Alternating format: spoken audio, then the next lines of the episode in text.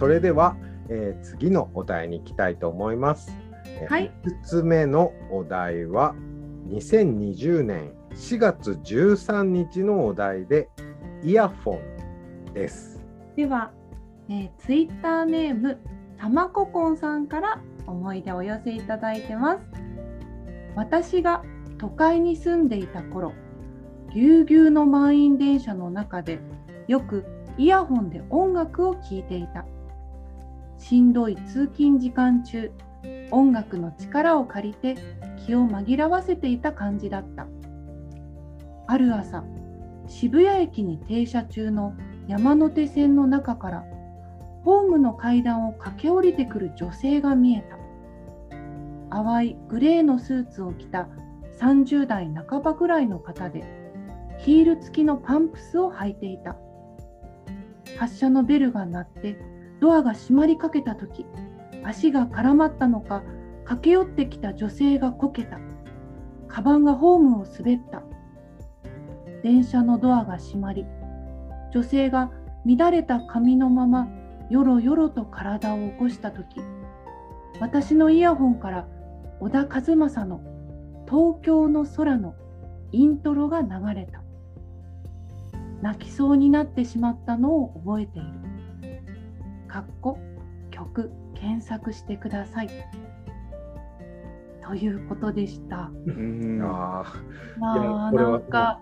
ドラマのなんかドラマ。ワンシーンのようで、ねすごいうん。うん、すごい気持ちがわかる。ななんなんかこの。泣きそうになる。なんか泣きそうになる、うん。いやこれってね私が都会に住んでいた頃っていうのから始まってますけど、うん。まあ、うん。今はだから玉子こんさんはもう都会に住んでないと思うんだけどうん。ぎゅうぎゅうの満員電車の中でうん。うんイヤホンで音楽を聴いててうん。しんどい通勤時間中、音楽の力を借りて気を紛らわせていたって、うん。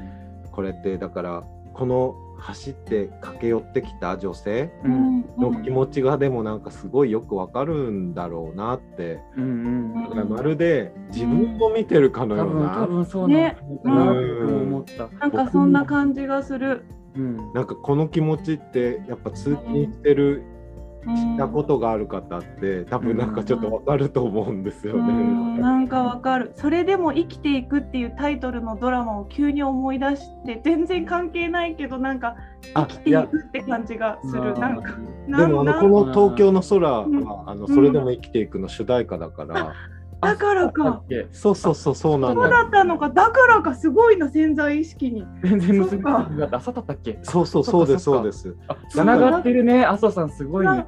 すごいねすごい。まあ駆け込み乗車はねよくないけれど、うんけど多分駆け込みたくなる気持ちもまあまあわからない。でもないっていうところもあるし、うん。僕ねこの劇的なのがカバンがホームを滑ったって書かれてるんだけど、うん。もうねなんかもうそれとかね中身とかビャーって出てんのかなとかね。僕うもんだって女性が乱れた髪のままよろよろと体を起こした時ってちょっとほらホームにいる方の目とかもあるじゃないですか。ねね。それをなんかすごいドラマのワンシーンみたいなで泣きそうになってしまったってうん。書かれてるけど、うん。うかるよねなんわかわかる。しみじみと胸に来るなんか思い出だなって、うん。なんか胸がいっぱいになりますねなんかね。うん。気になった方は、ぜひこの小田和正さんの「東京の空」たまここんさんもね、書いてくれてますけれども、検索してみてください。このツイートのつながってるツリーのところにあの、うん。検索したのが、えー、とついてるので、リンクが。そこから辿って聞いていただいてもいいかなと思います。うんいやうんすごくいい曲だし切ないし、胸に迫ってくる曲なので、うん。先ほど話に出ていました「それでも生きていく」っていうドラマも、あのうん。とってもあの、ね。すごいいいドラマなので。うん宣伝みたいになっちゃったけど、宣伝みたいになっちゃったなぜか。皆さんに勧められて僕は見たので、うんうんうん。もうすごく良かったですね。あうん。の大変つ辛いあのドラマでもあるんですけど、あのうん。すごくいいドラマでもあるので、ぜひうん。見てみてください。うん。たまここんさんありがとうございました。えー歌というか曲つながりでもう一つ思い出をご紹介させていただきたいと思います。2021年11月9日のお題で中島みゆきあこれはあの継承略ですいませんあの僕はですね中学以来のみゆきファンなので愛情を込めて継承略で失礼します、えー11月9日のお題中島みゆきにご投稿いただきましたはい。では、ツイッターネーム、田中川ひろ子さんからの思い出です。母を病院に連れて行った中島みゆきさんの糸になぜ巡り合うのかを私たちは何も知らないって歌詞があったな。おかんを選んで生まれてきたわけじゃないし、喧嘩もいっぱいする。手をつないで歩いた。おかんがいい思い出になると言っていた。ちょっと泣けた。ということで、泣けるねこれは。泣けますね。地方出身者なので、まあ、実家を出て遠く離れて暮らしてますけど、うん。前何かで残り何日ぐらい親に会えるんだろうっていうような、うん全部これからの人生のことを考えて1年に例えばね1週間ぐらい帰省したとして、うん。何日親と会えるのかなみたいなことをうん。なんか書いてる人がいて前に、うん。それをなんか読んだ時にあ本当にそうだなっていうことをねなんか僕はこの田中さんの思い出を読んでうんなんか思いました、今年のお正月は帰らないで2月に帰ることになっているんですごく久々に、うん。う ん会おうかなっていうようなその時あのおばあちゃんとかにも会うんですけど、ううんん。会おうかなっていうふうに思ってます。これ一個ね気になったのが、うん。手をつないで歩いたってあるじゃないですか。うん。うん。これがあのどどちらからつないだのかなって思って、でうん。うんじゃあ僕もお母さんと手をつなぐっていうよりかは、まあうん。くっついて歩いてる方なんですよ。うん。うんうんうん。そういうお母さんが可愛いなって思うし昔はね思春期の時とかはやめろよみたいな恥ずかしいとかうんみたいなのってあったじゃないですか。あったね。地元ではできないかったんですけど、うん。地元を離れた途端にう、ん。なぜか僕はこれお母さんが急に寒いとかって言って腕までこうギュッてややってきた時に、うん。何にも嫌じゃなかったんですよ。うん。そうか。うんなんか家族のつながりなのかな、くっついても何もおかしくないよね？みたいな。感じ、うん。まあ、でもきっと今もう地元でも多分できるのだろうなとは思うんです、うん。なんかねそういうのも。うちのうちのお母さんもあの東京に、まあ、年に2回ぐらい仕事で来るんですけど父親と一緒、うん。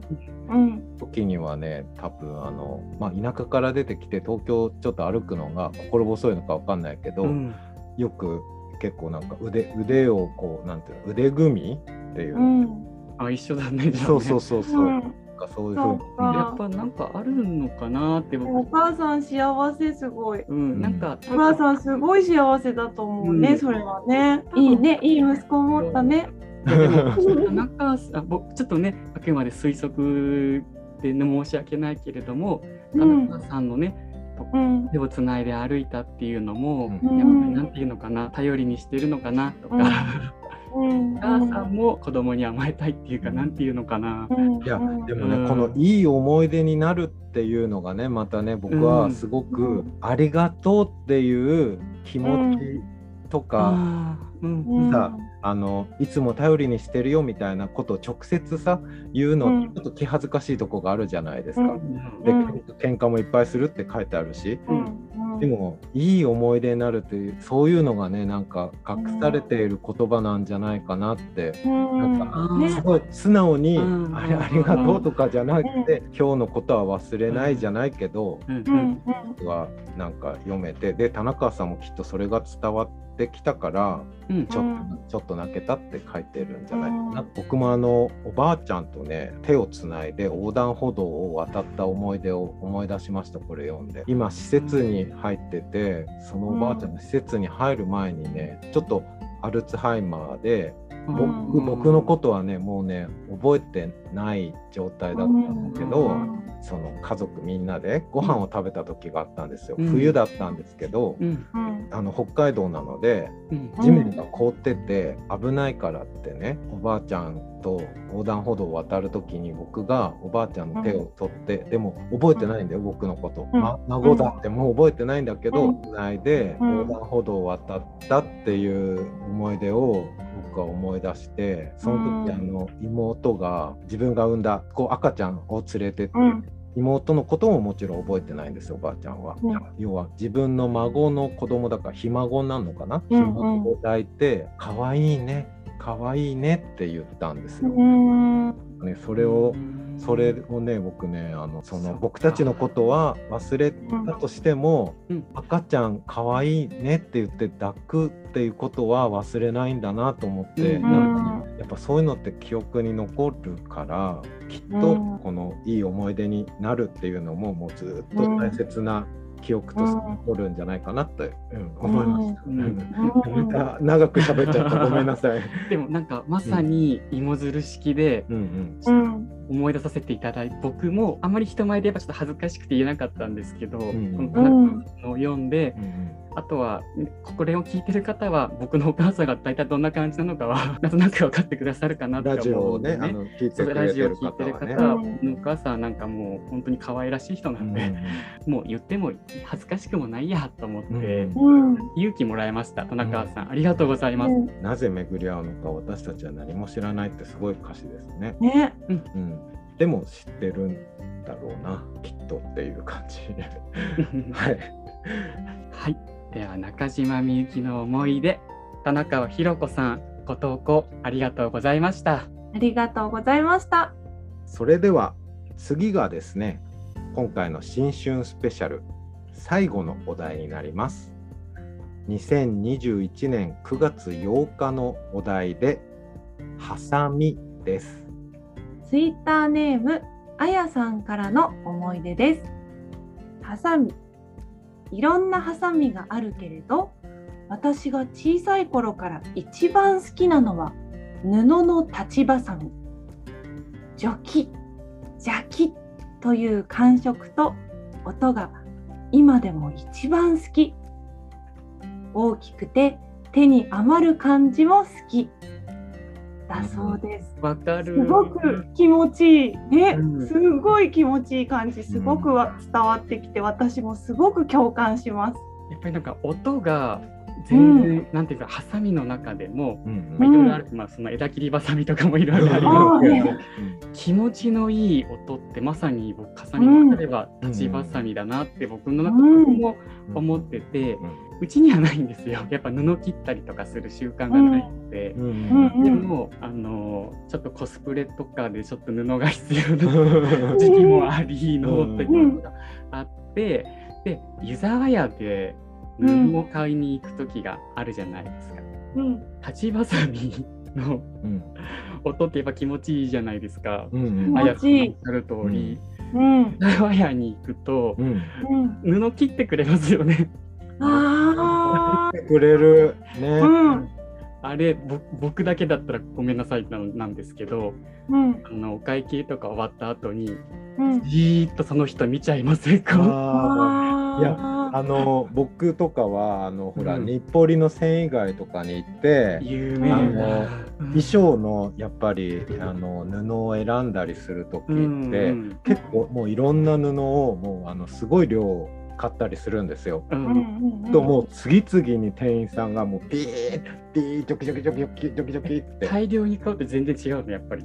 ずっと聞けるのそれを。あのだからいろんなのいろんなのを 何回もあの切るのをあでもわかる。こういうプロの技だよね。いやでもあの切るの見るのすっごい気持ちいいよねなんか。気持ちいい。よねうんでなんか楽しいすごい快感コスプレ友達の女の子とかと買いに行くとね、うん。うん。買う量すごいじゃないですか。あーだから待ってなきゃいけないじゃないですかね、うん。うん。だから僕のいつもの待ち場所は裁断してるところの横。なるほど。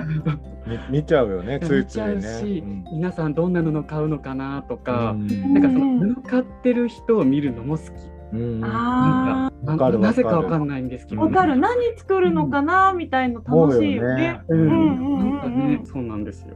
なんかあのうちは母親が結構服とか作る人だったからちっちゃい頃とかすごいその母親が作った服とか着てたんですけどうん。あの立ちばさみはなんか立派なやつがだからあってジョキッジョキってまあ、あのあやさんすごいジョキジャキって書いてくれてるんですけど、うん、うんすごいなんかその音とかすごい思い出しました。うんうん。うんあとうちの母親もともと美容師だったのであの髪の毛はうんうん。ハサミで切るじゃないですか。うんーううん。んで美容師さんが使うハサミってね1本10万円とかするような。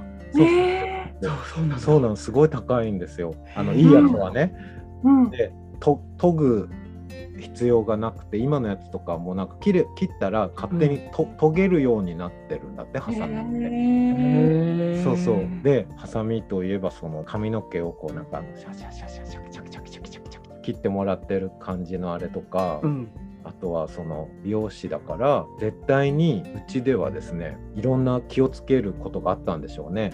髪を切るハサミ布を切るハサミ髪の毛を切るハサミとかって、うんハサミっていろんなものを一つのハサミでいたくさん切っちゃダメらしくって。あ私もそれ言われるうちも。そうそうそうそう。なんか布のハサミで別のものは切っちゃダメって言われる。そうそうなんですそうよ。なんだね。うん。あのなんかね、うん。切れなくなっちゃうんだって、うん。特に紙はいろんな薬品とか、ああーのそういうものが入ってるので絶対に紙はもう紙を切るハサミ。うん。うん。っていう風に教えられた記憶があってだからうちにハサミがいっぱいあったけど、うんなんかそういうこととかも全部思い出してしかもどれもね感触が違うじゃないですか布うんうんうもん紙も、うん、なんか髪の毛をね切るのうも、んうんそういうのも思い出していや面白いなその話が。うんね芋芋づる式ですまさしくこれも。あやさんの思い出から。ありがとうございます。なんか知識知れました。なんか。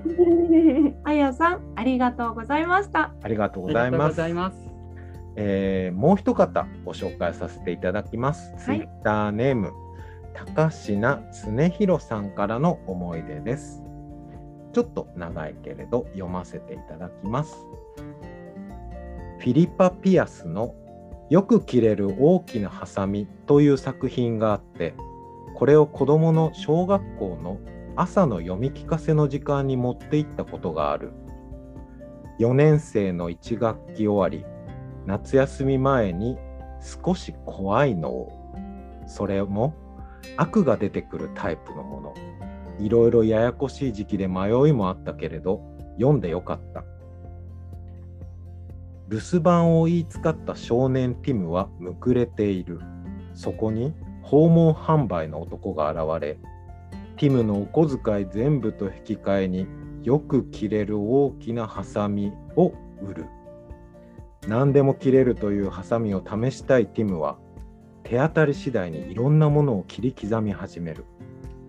そのハサミが文字通り何でも切れることが分かった時には家の中はもうめちゃくちゃになりさらにそのハサミが家そのものだって切り刻めることを思い知り途方に暮れ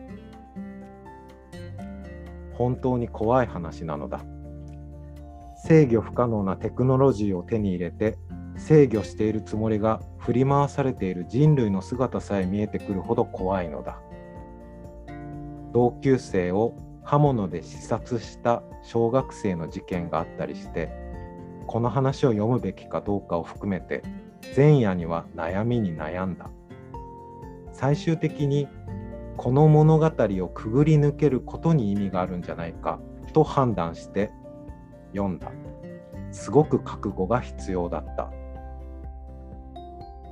結果的に子供たちの反応が思っていた以上にビビッドでほっとした。ソファーを切ったところでは笑いが出たしティムが金魚を切ろうとするところでは悲鳴が上がる大騒ぎに。徐々にエスカレートしていくあたり本当にうまい。聞く側をかっこ読む側を徐々にある場所へと追い込んでいく手法はお見事。もう16年も前の話。といただきました。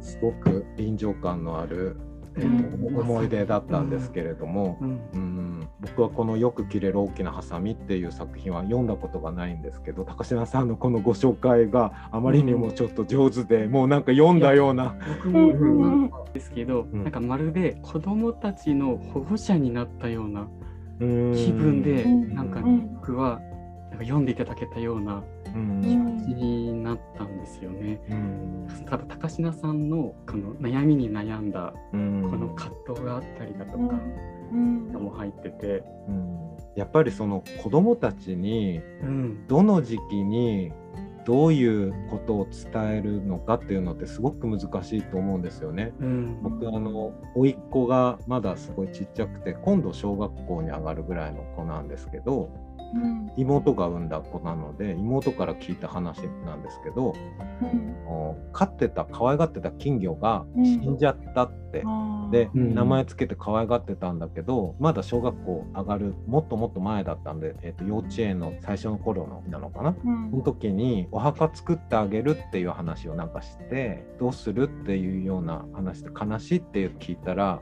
新しいの買ってくるってうん。言ったってあの話を聞いて死の概念とかってまだ理解できなかったりとかってあるじゃないですか。うんうんでそういうのってあのいつね知っていくのかなってやっぱ思うんですよ。ね僕あの子供いないですけど親としてはいつ伝えるべきなのかとかってあとどうやって伝えるべきなのかってすごく悩むところだと思うんですよね。そういうセンシティブな話題だし、うん。でもこういうのって僕もあの自然自然とこういう絵本だとかなんか小説とか、フィんクションを通して学んだことってねすごくたくさんあるんじゃないかなって、うん。まあもちろん実際にね飼ってた金魚が死んだっていう出来事で学ぶこともあるだろうけども、うん。うん。もっともっとねやっぱりうん。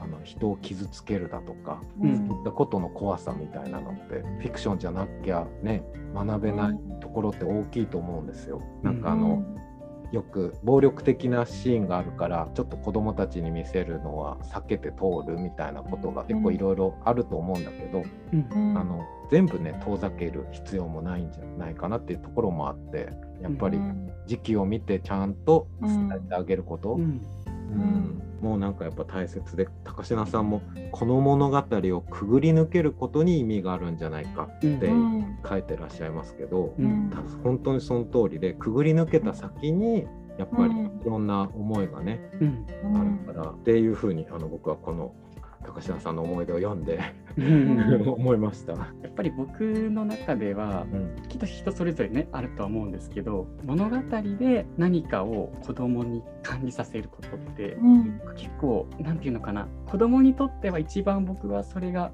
割と分かりやすいのかなってうん思ってるんですよ。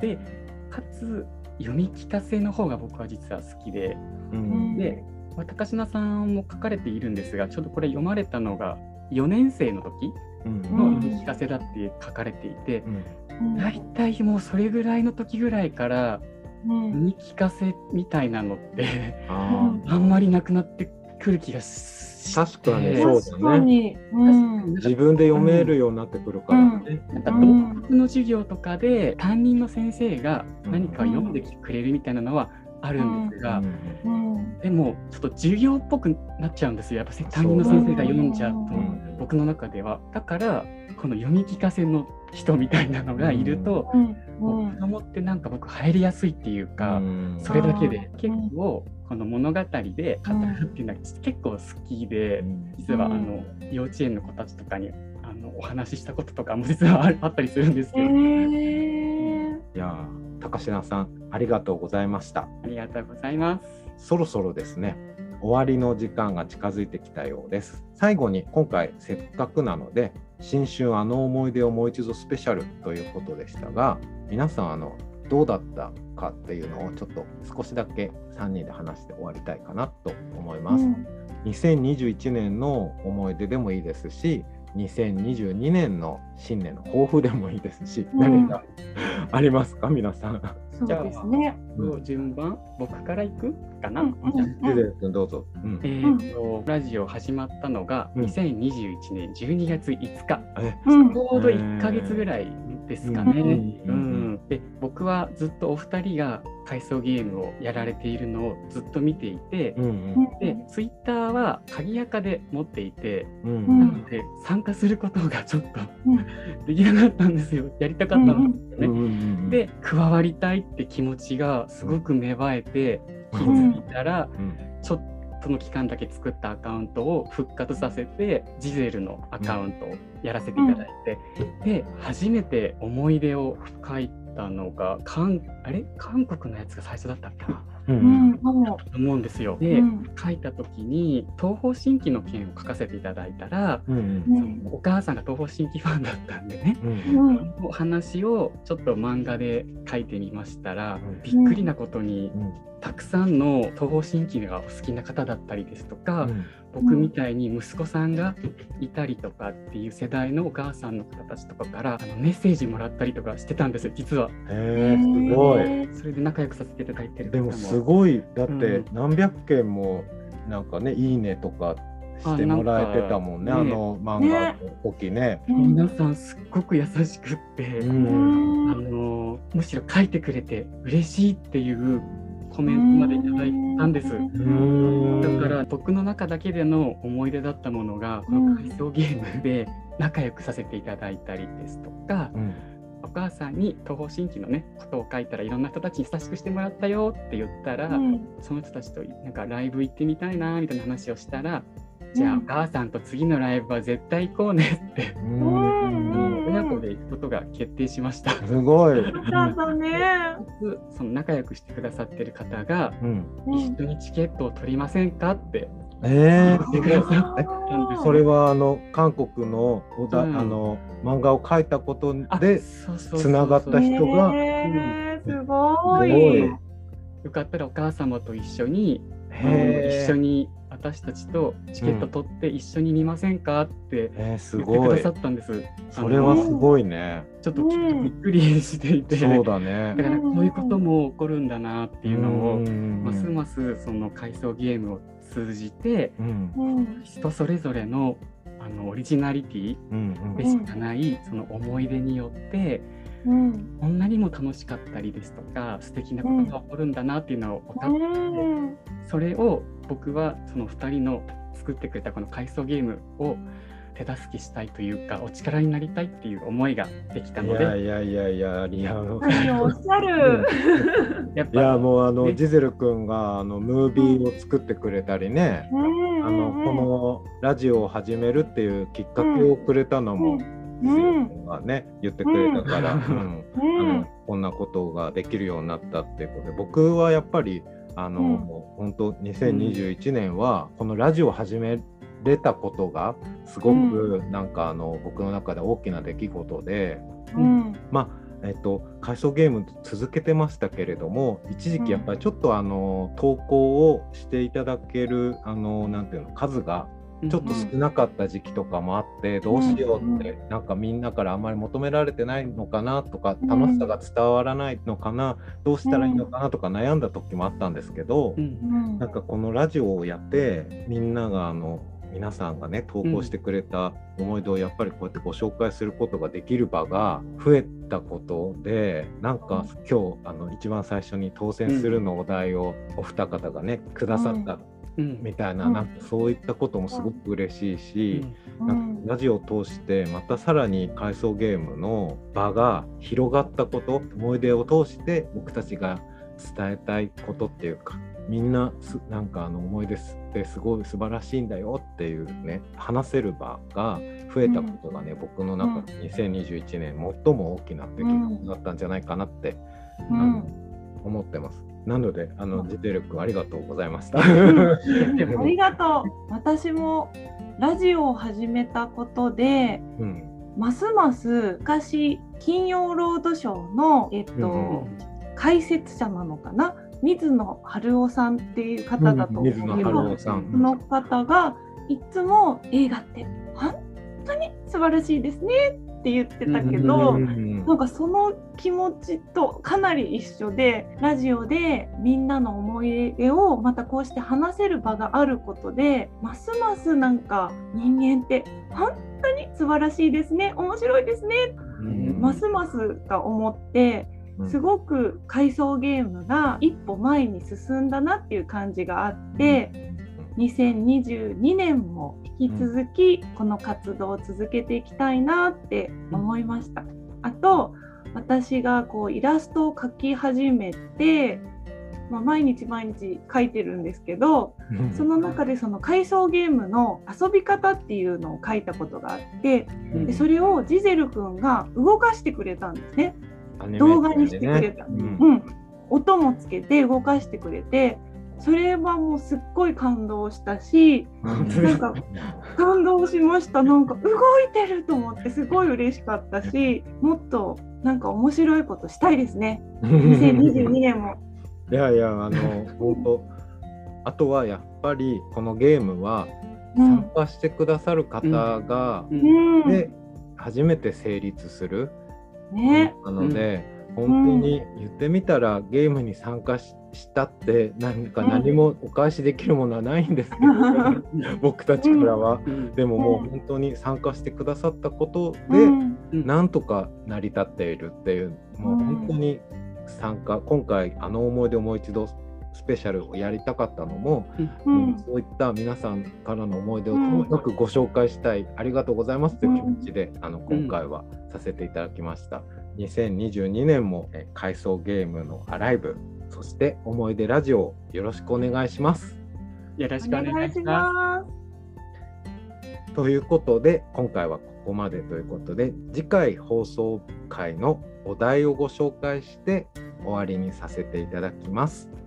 はい、はい、では次回のお題は手帳 CM 教えられたことピンクサプライズの5つです皆様概要欄から回想ゲームの公式ツイッターの方に飛んでいただきぜひお題に関する思い出をお寄せいただけると大変嬉しいですアカウントのフォローやコメント、レターもお待ちしています。ということで名残惜しいですが本日の放送はここまで。最後までお聞きいただきありがとうございます。ありがとうございます。ありがとうございます。思い出すことはただそれだけで楽しい。今日という日も良い思い出になりますように。バイバイ。